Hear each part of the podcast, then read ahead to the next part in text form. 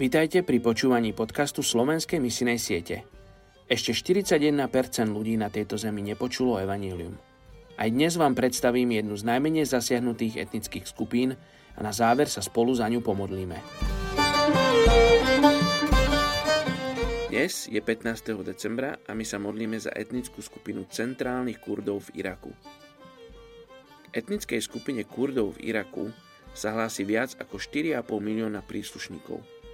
Kurdi žili po stáročia v tejto oblasti a ich korene siahajú až k meckému osídleniu dávnej Perskej ríši.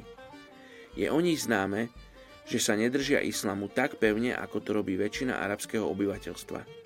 Viacerí z nich ešte i dnes cítia isté prepojenie s dávnou vierou zoroastraizmu, ktoré považujú za pôvodné korene svojej spirituality, siahajúcej dávno pred príchodom proroka Mohameda v 7. storočí nášho letopočtu.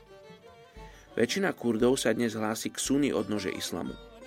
Zaujímavosťou je, že podľa tradície boli mágovia putujúci na východ, ktorí niesli dary, zlato, kadidlo a mirhu novonarodenému Mesiašovi, kňazmi zoroastraizmu a predchodcovia dnešných Kurdov. Nakoľko sa vo vojne proti Iraku postavili na strane Iránu, v roku 1980 čelili silnému prenasledovaniu a tlaku zo strany Sadama Husajna a bola voči ním iráckou vládou vyhlásená vojna. Počas viacstupňového odboja v roku 1988 boli kurdskí povstalci napadnutí silou asi 200 tisíc vojakov – pričom zahynulo 200 tisíc Kurdov a okolo 5 tisíc miest a dedín bolo zničených a známy je aj chemický útok na mesto Halabia, pri ktorom zahynulo asi 5 tisíc Kurdov. Poďte sa spolu so mnou modliť za etnickú skupinu centrálnych Kurdov v Iraku. Oče, modlím sa za etnickú skupinu centrálnych Kurdov v Iraku.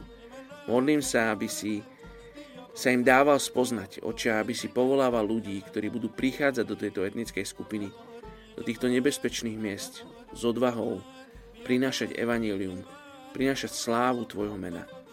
Tak sa modlím v mene Ježiš. Amen.